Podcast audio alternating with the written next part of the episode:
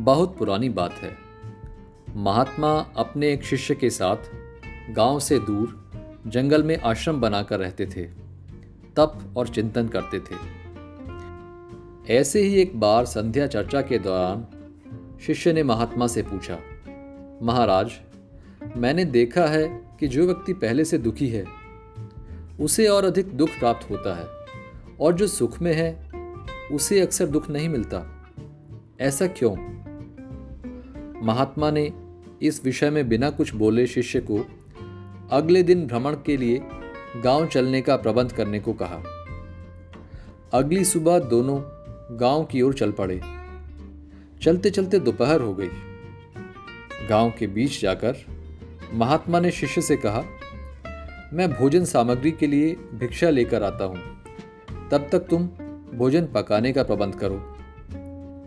महात्मा के जाते ही शिष्य चूल्हा बनाने के लिए कुछ ईंटें जमा करने गया और गाँव के कुछ टूटे फूटे मकानों से ईंटें लाकर चूल्हा तैयार कर दिया।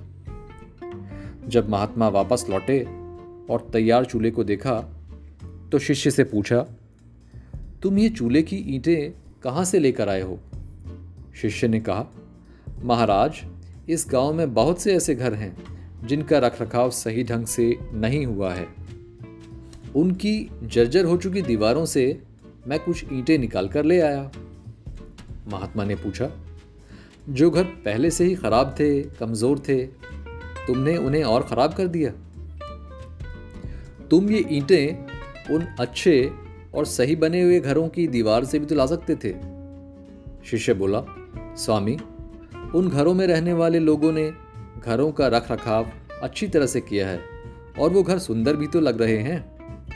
ऐसे में उनकी सुंदरता को बिगाड़ना उचित नहीं होता। महात्मा मुस्कुराए और बोले, यही तुम्हारे प्रश्न का उत्तर है। जिन लोगों ने अपने घरों का अच्छे से रखरखाव किया है, यानी सही कर्मों से जीवन को सुंदर बनाया है, उन लोगों को दुख कैसे हो सकता है? जीवन में जो मनुष्य सुखी हैं, वो अपने कर्मों के बल पर सुखी हैं, और जो दुखी हैं वो भी अपने कर्मवश दुखी हैं। इसलिए हम सबको क्या अपने जीवन में ऐसे ही सत्कर्म नहीं करने चाहिए, जिनसे ऐसे सुदृढ़ और सुंदर भवन का निर्माण हो, कि कोई इसकी एक ईंट भी निकालने ना पाए?